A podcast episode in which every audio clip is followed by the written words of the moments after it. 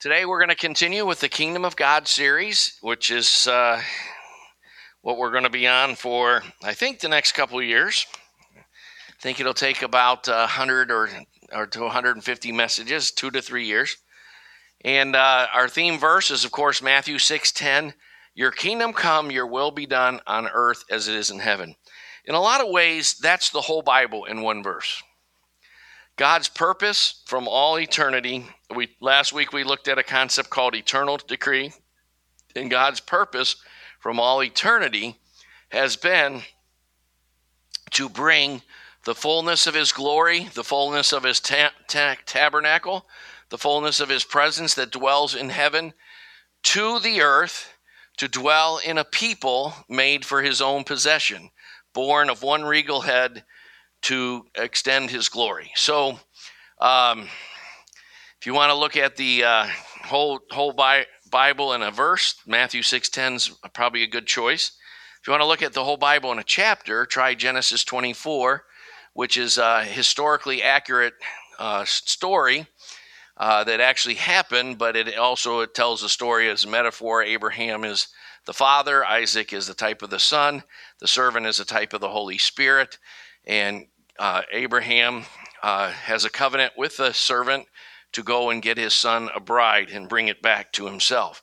And uh, Matthew 20 or Genesis 24 is kind of the whole Bible in one chapter.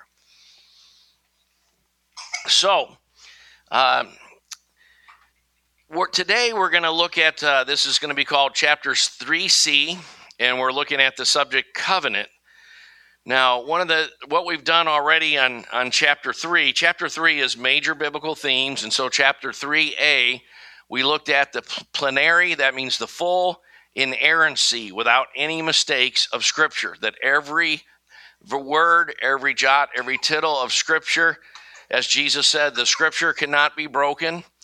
Uh, every portion of scripture is inerrant. It's historically accurate. It it fully communicates the the will, nature, and purpose of God.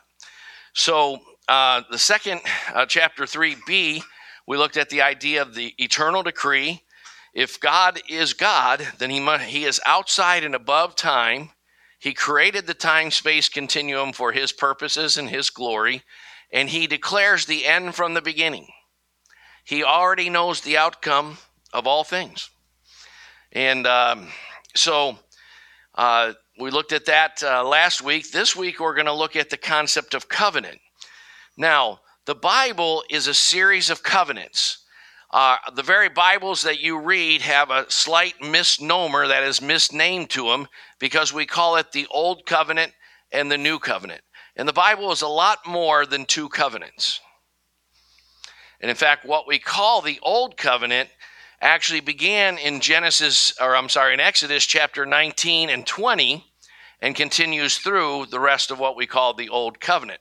But prior to that, the first covenant was is sometimes called the Adamic covenant, that is named after Adam, uh, the covenant God made with Adam and Eve. Uh, sometimes it's called the Dominion covenant or the Creation covenant, and uh, there are other names given to it as well. So, um, but uh, that Adam and Eve uh, fell from that covenant, and uh, God uh, foreshadowed right away that He would redeem them. They tried to, to uh, make up for their shortcoming by covering themselves with fig leaves, and God covered them with animal skins, speaking of a foreshadowing that the blood of the Lamb would, would, would uh, fulfill the covenant and cleanse them. Now, uh, of course, there's the covenant of Noah or the Noahic covenant, which is sometimes called the uh, societal covenant. Uh, there's the covenant of Abraham, uh, which can be called the Abrahamic covenant. Then there's the Mosaic covenant, which is what we usually think of when we think of the Old Covenant. Uh, and then there was a covenant with David, or the Davidic covenant. There's the New Covenant. Uh, the Bible contains many kinds of other covenants, like Jacob and Laban had a covenant. There's a marriage covenant and uh, uh, so forth. So the Bible is really a series of covenants, and uh, really what we call the Old Covenant would be more technically or accurately called the Hebrew Scriptures. which contains a number of covenants.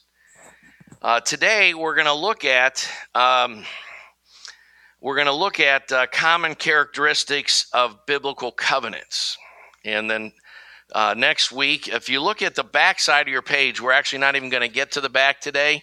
The whole back side, I just gave you no extra charge. Um, so that if you want to uh, look at look at what we're going to be covering in the next couple weeks, you can uh, can read a few verses and start to read on that subject. You could actually Google something like covenant theology, which is uh, two weeks from today, or and uh, you uh, could learn quite a bit reading articles on covenant theology. Of course, you would find articles for covenant theology and against covenant theology. If you want a little short book that you, if you, especially those of you who read electronic books because really it's so small, it's probably not worth uh, even ordering it otherwise. But there's a little uh, book on covenant theology that's pretty good by an author named J.I. Packer. I think it's somewhere between one and three dollars, and it's a you know it's the kind of book you can read in less than an hour. Uh, that if you want to cheat ahead, so to speak, and study ahead on covenant theology, so you'll get more out of the message two weeks from now, uh, feel free to do so. All right, so today we're going to look at the whole the whole uh, idea of co- common characteristics of biblical covenants. Now, before uh, we do, I want to talk a little bit about suzerainty covenants. Uh, in the in the uh, ancient Levant, which is uh, Levant is is uh, another word for the ancient Orient. It was that area that was kind of east of Italy. Sometimes people think of it as, as including the Greeks. Uh, mostly, they usually think of it as including the Assyrians and the Syrians uh, and so forth, uh, um, all the way down around the eastern end of the Mediterranean Sea through what was called the the um, Fertile Crescent, uh, where the Tigris and Euphrates river valleys are, which is called Mesopotamia. Uh, Mesopotamia, Meso meaning middle, and Potamus is the word for horse, or I'm sorry, for river. Hippo, hippo is the word for horse. Hippopotamus is a river horse. Uh, Mesopotamia is the middle of the rivers. And uh, if you look in Genesis before, before the Noahic flood, uh, when God created Eden, he created four rivers to go out uh, to the ends of the earth. And after the flood, everything was so altered that only two of those are continue, and they are called the Tigris and Euphrates, and they're they're there to this day and uh, the land between them is called Mesopotamia, meaning the land between two rivers. Now, and sometimes that whole area of what is uh, uh, today Turkey, which the Assyrians owned, most of it, or what conquered most of it, uh, what is today Syria, what is today Israel, uh, what is today Iraq and Iran, uh, all the way to, to to Egypt is sometimes called the ancient Levant or the ancient Orient. One of the reasons it's important is because if you uh, study history, uh, if you take this, the secular humanistic histories that you would get at, say, uh, a, a, public school or uh, at a public university, uh, unfortunately, probably mostly at most Christian universities, they uh, postulate that there was this time called the Neolithic period, the Near Stone Age, which is around 10,000 BC. And the truth of it is, uh, the thing matter is, is there's very sketchy evidence that such a time period even exists. Because they're used, they they have a few uh, cave paintings and so forth in France that uh, that the methods of dating them are quite circular and quite uh, really are are faulty in some in a number of ways. But what we do know for sure is that right between 3500 BC and 2500 BC, full blown civilizations blow up, uh, rise up all over the earth. In China, India, uh, Central America, uh, what's today New Mexico, not a, the Pueblos were not as advanced as, say, the Incas or the Aztecs uh, what's today Chile. All these full blown civilizations emerge uh, pretty much within uh, a century or two of what uh, would have been the Tower of Babel.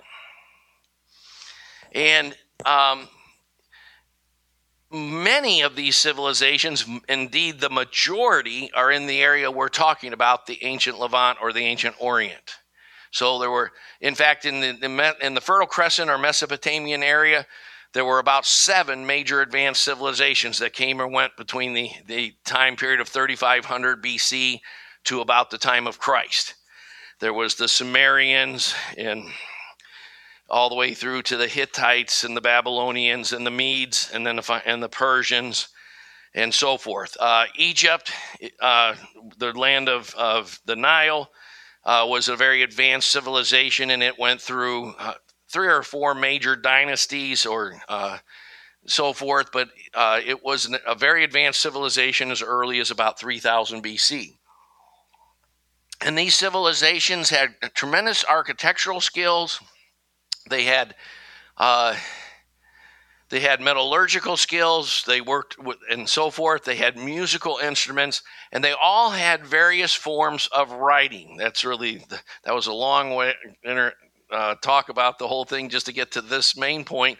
They all had ways of preserving ideas in writing. Now, originally, the writing was what's called pictographic. That is, the writing was symbols or of pictures.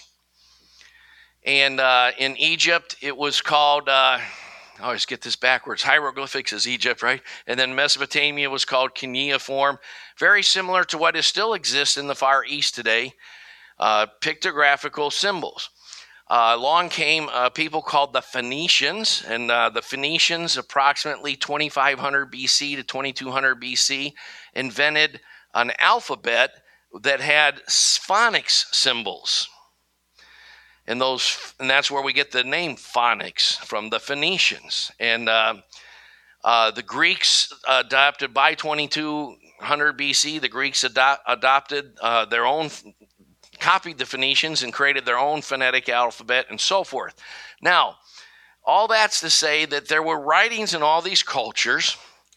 And one of the most important way, things about the writings of these cultures was two types of documents.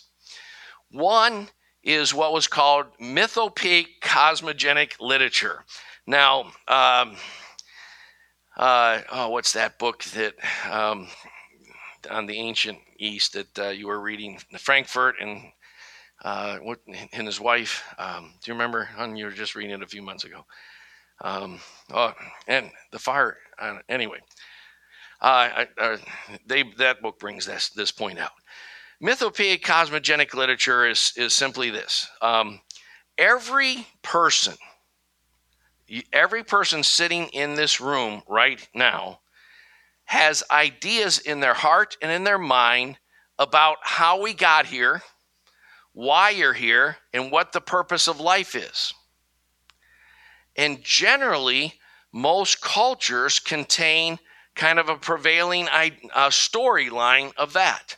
And in fact, in a lot of ways, the history of the Bible is the history of the descendants, first of, of uh, Cain versus Seth, later of the descendants of Shem that is uh, Noah's son, the Shemites. Anti Semitic still means anti Israel or anti Jewish to this day. And uh, Ham and Japheth were the sort of the people of this world. And the people of this world created civilizations that had uh, their explanations for the, the, why we're here were, were based on a, an idea called myths and mythopoeic, uh, a poem, uh, myth, mythological ideas. So it's not as, as hard to understand as you'd think.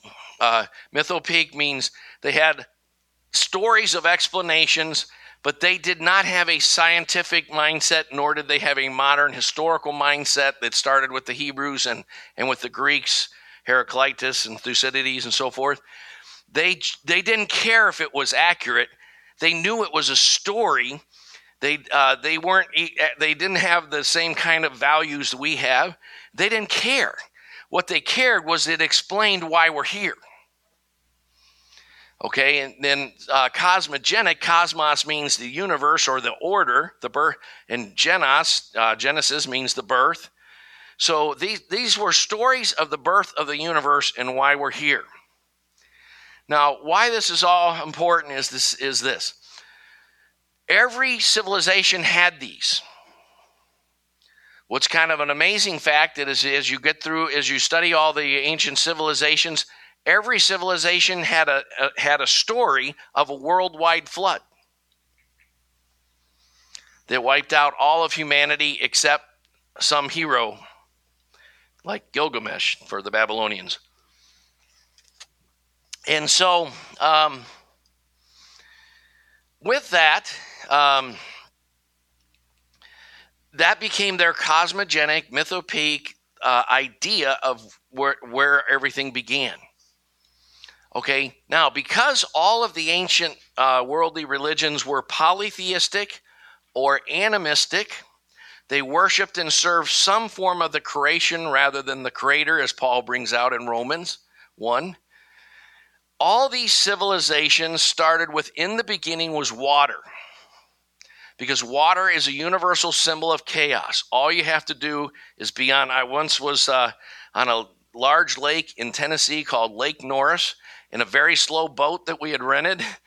And a big storm came up, and everyone was a little bit panicked about whether we were going to make it back to, to the dock before uh, the storm got too bad for this little boat because when a storm comes, water has no shape or form. Okay, and so water is always a universal symbol of chaos. And a lot of ancient uh, stu- students of ancient times will actually say the Genesis story uh, shows evolution because it borrows the forms of ancient literature that starts off with in the beginning there was disorder. But nothing could be further from the truth. The whole point of all the forms and types of literature in Genesis is to be the exact opposite of what the worldly kingdoms around them were saying. In the beginning was God. And the Spirit of God was on the surface of the waters, and God spoke and created the order. And so, in, in uh, ancient views of history and so forth, all things are chaotic there's no purpose. There, there's no reason to live, much like mo- modern religions of humanism and man's reason and so forth. There's no ultimate purpose. Uh, so, uh, this is important because the Bible starts with first and foremost, there was a creator who created all things out of nothing, and he created order and purpose. And there's a reason you're here. Now, the second type of literature that you need to know from ancient times was called Suzerainty covenants. And Suzerainty covenants were basically when a uh, these happened a lot in the area known as Mesopotamia or the Fertile Crescent because there was a series of seven civilizations that one civilization after another conquered one another. And you see some of that in the Bible. During the, uh, of course, the Sumerians uh, are right after the time of Babel, and then the, uh, there's the, uh, Abraham leaves Ur of the Chaldeans, who uh, conquered the Sumerians, and uh, so forth. And we, you go through the Babylonians, and and eventually the Medes conquered the Babylonians, and eventually the Assyrians conquered the Medes. And all of that's traced through the Old Testament, but it's not dwelt on because the Old Testament is a covenant history, as we'll see next week or the next two weeks and it focuses on God's purposes in the covenant people of God. But in doing so, it mentions their interactions with the nations around them in historically accurate ways. Now, man, and any person who's studying the ancient Far East would not focus on what the Bible focuses on because many of these civilizations were much bigger and more powerful than the Israelites. They were, in fact, one of the puniest and, least significant uh, from man's point of view of civilizations, although the impacts they made on, on, on human culture lasted far longer and were far greater. Does that make sense? Now, when one of these nations, like the Medes, conquered the Persians, or uh, whatever, the Babylonians, Persians were later, and then the Assyrians, uh, when they conquered one another, they imposed what's called a suzerainty covenant. And a suzerainty covenant is simply this it starts with declaring that the, the conqueror is the great Lord and he's the benevolent good guy. It was to your advantage that we conquered you and raped all your women and, and, uh, and tore down your cities and, and so forth because we've come to create a new order for you. much like the government does with your paycheck today. not, not usually as violently. Well, we've come to save you from yourself by confiscating your money. And uh, so uh, the, the, in the covenant, um, the, it was based on fear, whereas we'll see God's covenant is based on love, because God actually is the benevolent dictator. And uh, the covenant was unalterable. You could uh, accept it or reject it. You could only reject it if you weren't conquered. if you were conquered, you had to you had to accept it. You couldn't negotiate it. It wasn't a negotiation. It was imposed.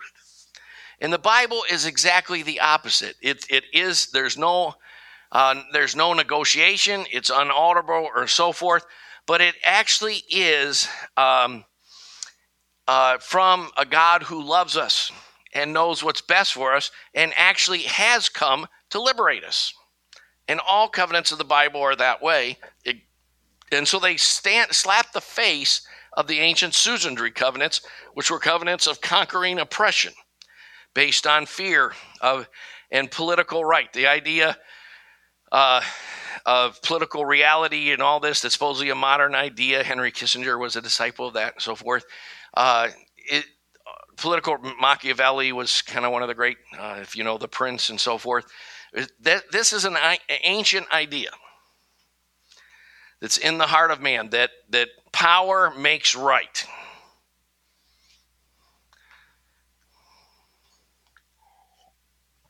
Now, the last aspect of the suzerainty covenants is there were blessings if you obeyed.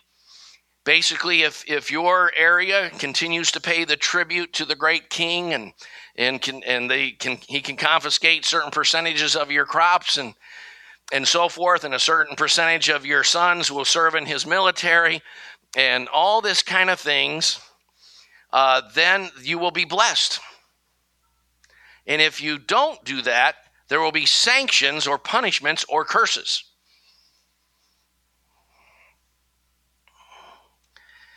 Okay, so that that is um, that is basic to understanding the whole Bible, because the Bible is actually uh, depicting that we were conquered by an evil Lord, our sin nature, the Adamic nature, and Satan and his d- dominions and he works his conquering power out through oppressive states, totalitarian states like the Syrians and the Egyptians, who were always oppressing God's people.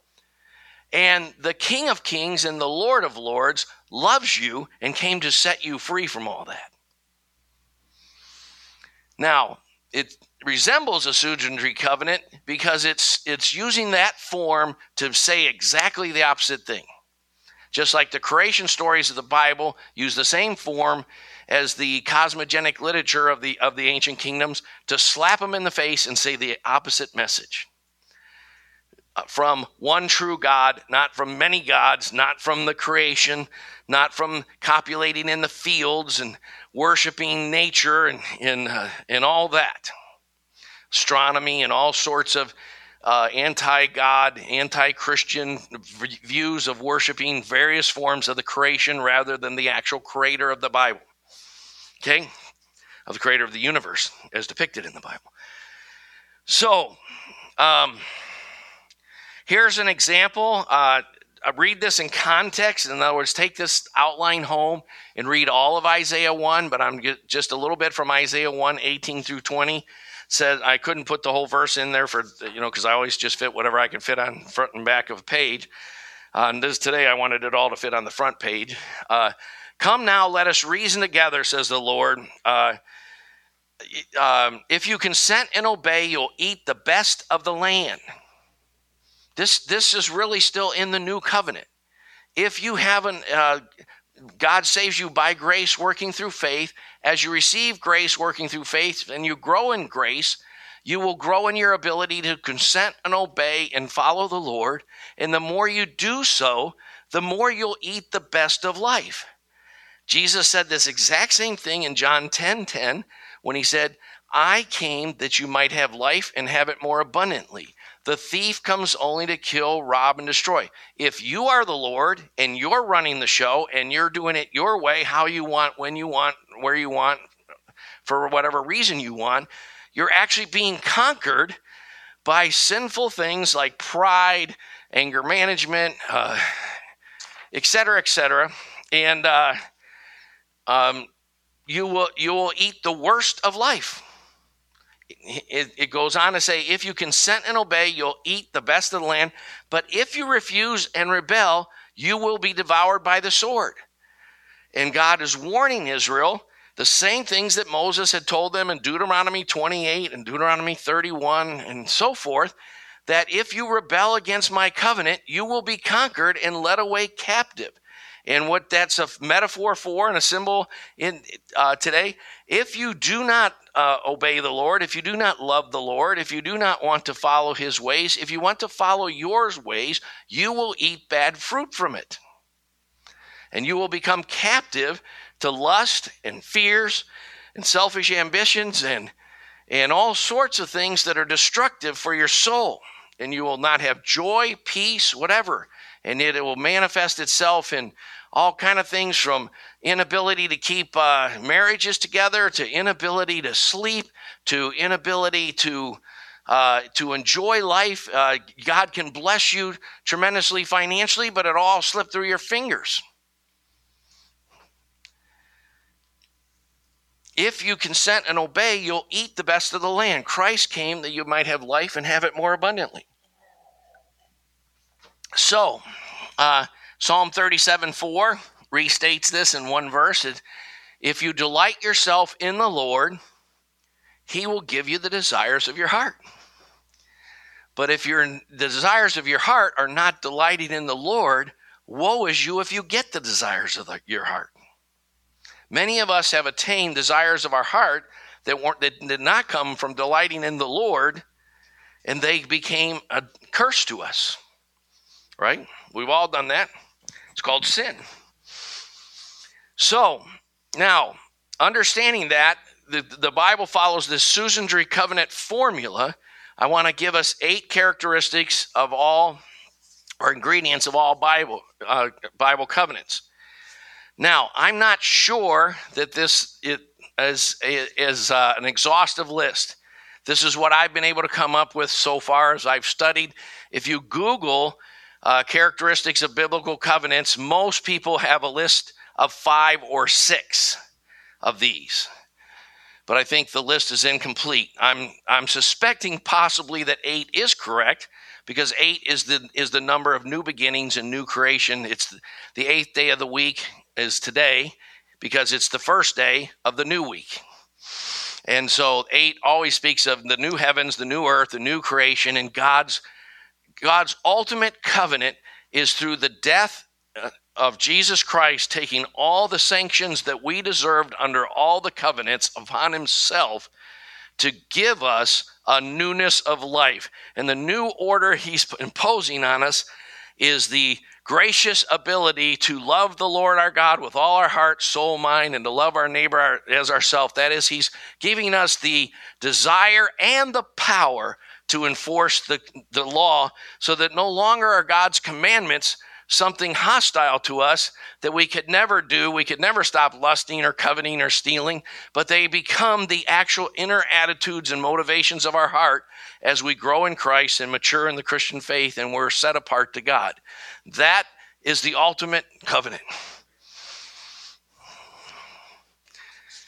And it's something that's totally, as we're going to see as we go through this, God Himself, every covenant that God makes man fails at.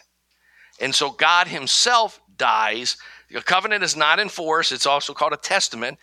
Uh, you know, if, uh, you know, my wife and I are trying to work toward uh, the fact by the age of 70, we'll be debt free and we'll have a few properties and a little bit of savings so that we can leave something to this church and, and uh, to the elders of this church or something.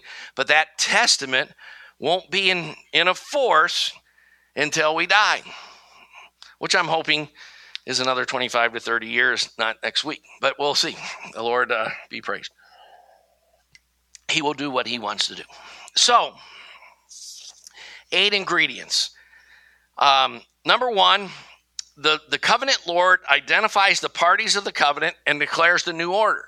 That was in all the ancient Suzerainty covenants. I'm the great, you know, Nebuchadnezzar. I'm the great Darius the Mede, and so forth.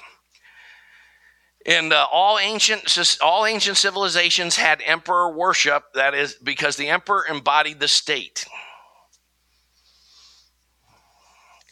Now, biblical covenants, therefore, uh, begin with God's absolute lordship and his benevolent, that is, goodness, grace. He grants the covenant, he's the Redeemer King. He identifies the recipients of the covenant, that is, who are the members, and he declares his intentions to make all things new, which is exactly the opposite of what revolutionary statists, uh, the, the world's ways of doing things. They want to destroy, like Lenin said, if we have to kill millions of people to bring about this new great communistic order, uh, it's worth you know killing millions of people. Uh, Lenin and Stalin killed way more people than Hitler. Uh, Mao in China uh, killed t- really millions millions of people to bring about a better order. So the, the, the, the Suzerainty lords are always cruel taskmasters. And God killed one person, his son. And as you receive his son and, and grow in grace with his son, and you die and put yourself on the cross with him, he grants you the newness of life and the new order. He does not make all new things, he makes all things new you will have some of the same uh, giftedness. If you were a great musician and you become a Christian, you won't be a lousy musician. uh, but you will have a new purpose for why you do your music. You won't necessarily have a new personality right away, although if your personality's been warped by various kinds of sins over time as you grow in the Lord, your personality will change. You'll become more gracious and different things of this nature. But um, uh, he makes all things new is the is the point. There's an old joke I, I, really don't have time for this but i can't resist it. There's an old joke where the guy uh, breaks a couple fingers and he says to the doctor he says doctor when these fingers heal will i be able to play the piano? And the doctor says well i don't see any reason why not. And he goes well that's great because i could never play the piano before. So anyway um, uh, if you couldn't play the piano before and you be, and you and he makes all things new, you'll still have to practice. He may give you a gift of music, but you'll have to uh, work on that to develop into, into a skill. It uh... anyway. Secondly, hierarchy. This is so important. This is what our society cannot stand, even most Christians. But God always appoints leaders as covenant representatives. In the New Testament, Jesus said, I'm going to send you apostles and prophets, some of whom you'll kill and so forth. And those apostles and prophets appointed in every church a plurality of people called the presbyteros. They were called the poimen, the shepherds. They were called the presbyteros and the episkopos, that is, the overseers or elders. And if you wanted to be part of God's family, you had to join the family. And just like uh, really good families always have a father. Uh, if they haven't been, t- you know, knocked around by sin or whatever, uh, then uh, you know an ideal family by by God's grace uh, has a father and a mother, and and those two are like an they're like an eldership, and they consult together on how to raise the kids and uh, manage the finances and and uh, serve the Lord in uh, in in how to relate to the church because the church is a family of families, and that's why the most important thing in terms of raising up leadership in the church and so forth is to raise up a family of families that that has uh, that have healthy marriages and uh, good financial management and good vocational calling skills and and uh, uh are not given to drunkenness or whatever. Uh, look at the qualifications in 1 Timothy 3. So God always appoints these leaders as his covenant representatives. When God's leaders are faithful, his people are protected. One of the reasons it's good to have a plurality of elders uh, is because in the senior, when there's a strong senior pastor, it's too easy for the strong senior pastor to, to become an abusive person or a self promoting person. When it's shared, it's not it's it's much easier to keep perspective. That's one of the reasons God instituted all kind of things like scripture readings and weekly communion and so forth to keep the emphasis on Christ, the ultimate elder of the elders. He's the ultimate shepherd of all the shepherds. And they belong to him. Uh, God's faithful leaders must be servant leaders. When God's people are faithful to God, they obey their leaders. If you want to see anyone who's under God's judgment, they're usually backbiting, consuming, uh, criticizing their leadership. And usually not the way God has called them to do it. If you have a problem with leadership, you're supposed to go directly to them. But people who who uh, don't want to follow God will will uh, criticize the leadership to anyone except the leader they're criticizing.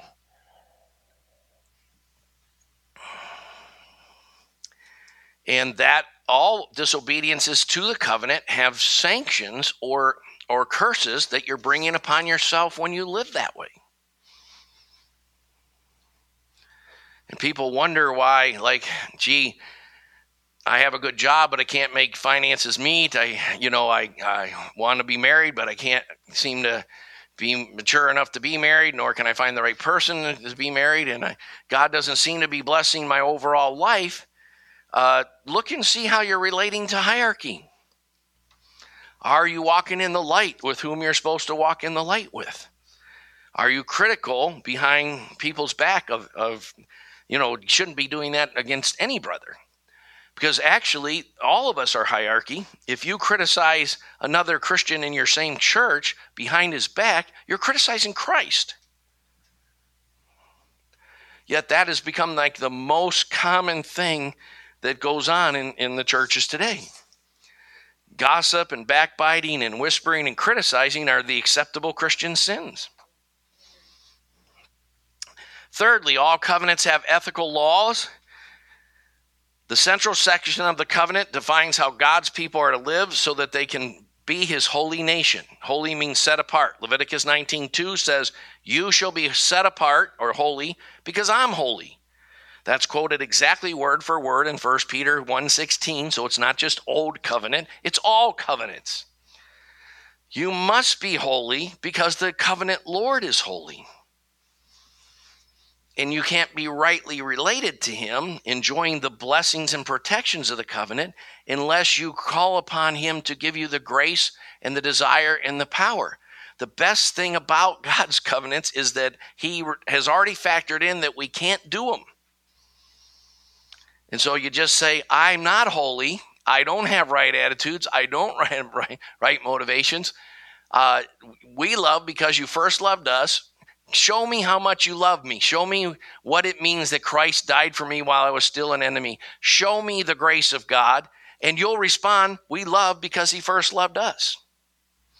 You'll respond with wanting to be more like Him. And if you look at anyone who has besetting sins that they struggle with over and over and over, go go back to the first point of the gospel. That's where the problem always is. They have not been able to accept and believe and receive that God demonstrated his love for them, Romans 5, in that while you were yet enemies of God, while you were hating him, while you were indifferent to him. By the way, if you know anything about love, if you're married, you probably do. Uh, maybe. Uh, uh, love and hate are close together. You know, when people break up and they have a relationship and there's a lot of bonding that goes on and they've given themselves to each other in sexual intimacy and other ways, uh, emotional, emotionally, and they've shared their lives together and then it falls apart. There's like Shakespeare said, hell hath no fury like a woman scorned, and vice versa. Hate can, is closer to love. What real biblical hate is, is being indifferent. And the truth of the matter is, what God is saving us from the first commandment, you shall have no other gods beside yourself. Jesus summed up the first three or four commandments by saying, You shall love the Lord your God with all your heart, with all your soul, with all your mind, and all your strength. And we have spent a lifetime trying to ignore him. What it means to become a Christian and come under the new covenant is to say, God, I haven't cared. I've just been a worshiper of self and a lover of self. And frankly, a lot of things aren't working exactly right in my life because it's really out of order. Come in and bring the new order of the new heavens, the new earth, the new Christ. Make me a new man, the new, the second Adam, the born again man, and cause me to have peace and joy and order or change my priorities about why I have whatever I have. Uh, you know, you, uh, change my reason I do my music, or I do my hobby of fish aquarium, or the reason what I do with my money. Change all this for your glory. That's the new covenant, and it and uh, it your life will never have any meaning or fulfillment until you get to that point. I got to move on. Again, God's relationship with his people is ethical. We must be righteous to enjoy the blessings of the covenant. Uh, there's blessings and there's curses. And you, the whole point is you cannot be righteous in and of yourself. You have to call upon the, the, the one who fulfills the covenant. Fourthly, all covenants have oaths. God takes the oath of the covenant, or and he there are vows publicly before God and man. That's why we have vows at wedding ceremonies. Confession there's a reason why all churches through since the first century have had people make public declarations of Christ at their water baptism. I'm saying I no longer try to please men. I don't care what the world thinks of me. Lots of cultures that uh, have that aren't as Christianized as ours once was understand this way better. You talk to most Islam, most Muslims, most Hindus, uh, etc most people what they uh, they understand boy i'm i'm maybe willing to read a book or two to think about what this christianity i don't want to convert because the idol of wanting to please men will be killed. You will not be accepted by your family your culture around you and so forth. I'm glad in some ways it's getting darker in america. I hope because it gives an opportunity for the church to become lighter which we need not that I'm rejoicing in darkness. So, jump down to where it says uh, Genesis uh, 22 8. And it says, And Abraham said, My son, God will provide himself a lamb, that is the lamb for a burnt offering. So man can never, uh, in fact, jump up to Genesis 15. Boy, I'm going to try to crank this out.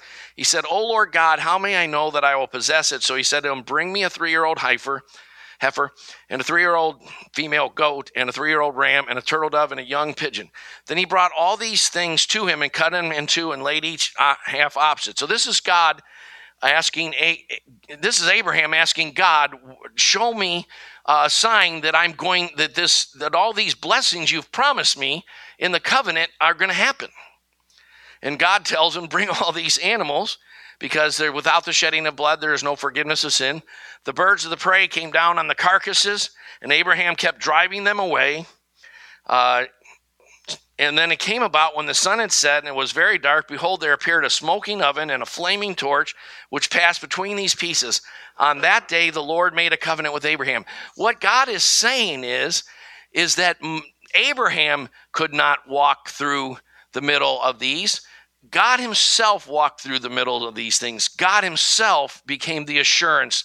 Uh, in the one of the main points of the Bible is that the recipients of the covenant in all covenants, starting with Adam, all the way to the new covenant, always fail in the covenant. You cannot be saved by, by self initiative, performance based Christianity. But God Himself provides the lamb. That is, God Himself is the lamb. And God Himself gives you freely His righteousness. And beyond giving you justification, He gives you sanctification. He empowers you to live the covenant.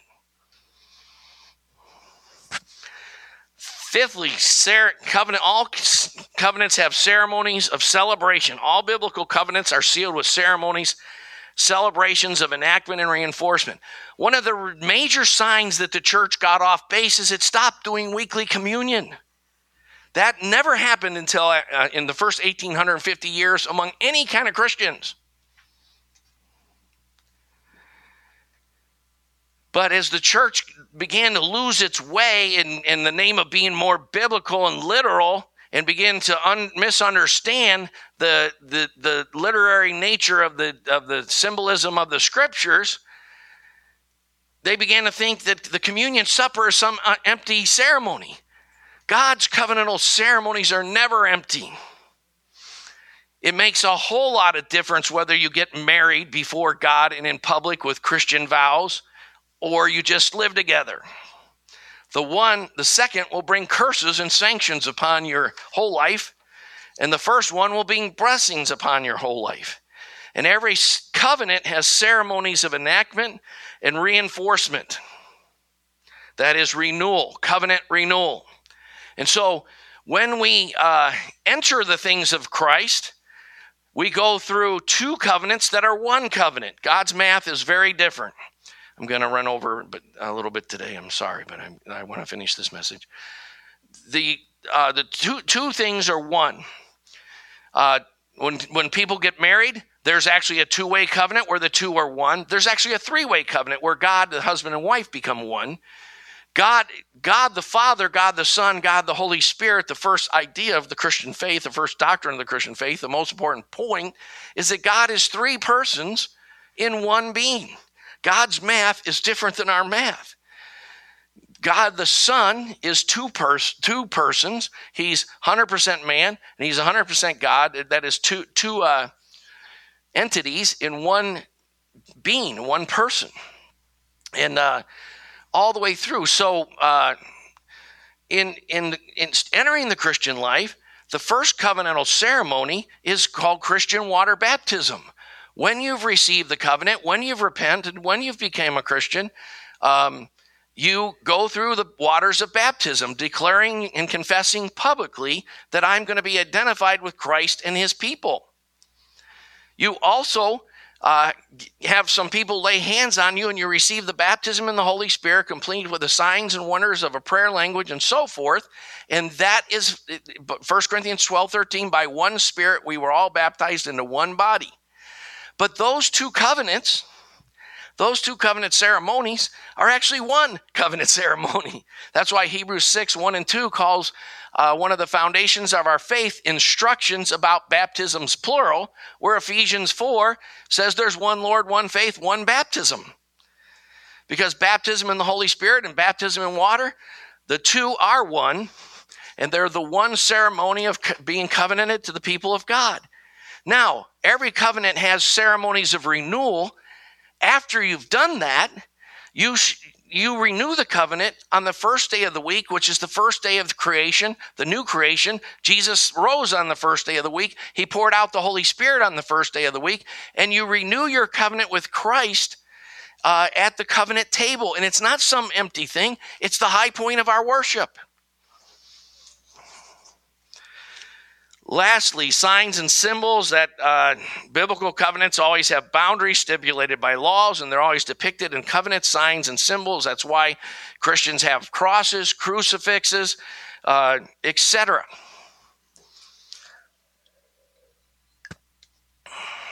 Um, sanctions, we've talked a lot about that. You can read the, if you want to read the whole sanctions, I've given you some scriptures there, especially read Deuteronomy 28, because all of that was fulfilled uh, because Israel continued to rebel against their loving covenant Lord.